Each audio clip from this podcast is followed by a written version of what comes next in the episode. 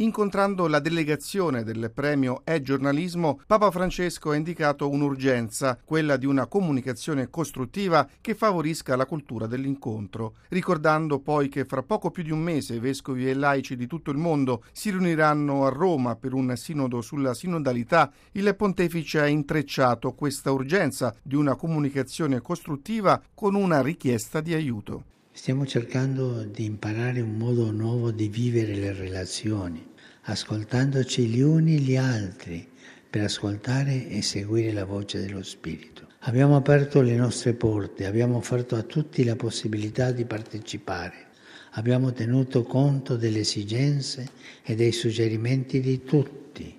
Vogliamo contribuire insieme a costruire la Chiesa dove tutti si sentano a casa dove nessuno sia escluso.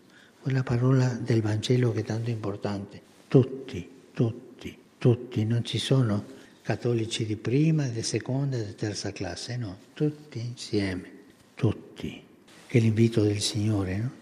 Per questo oso chiedere aiuto a voi in questo, maestri del giornalismo. Aiutatemi a raccontare questo processo per ciò che realmente è uscendo dalla logica degli slogan e dei racconti preconfezionati.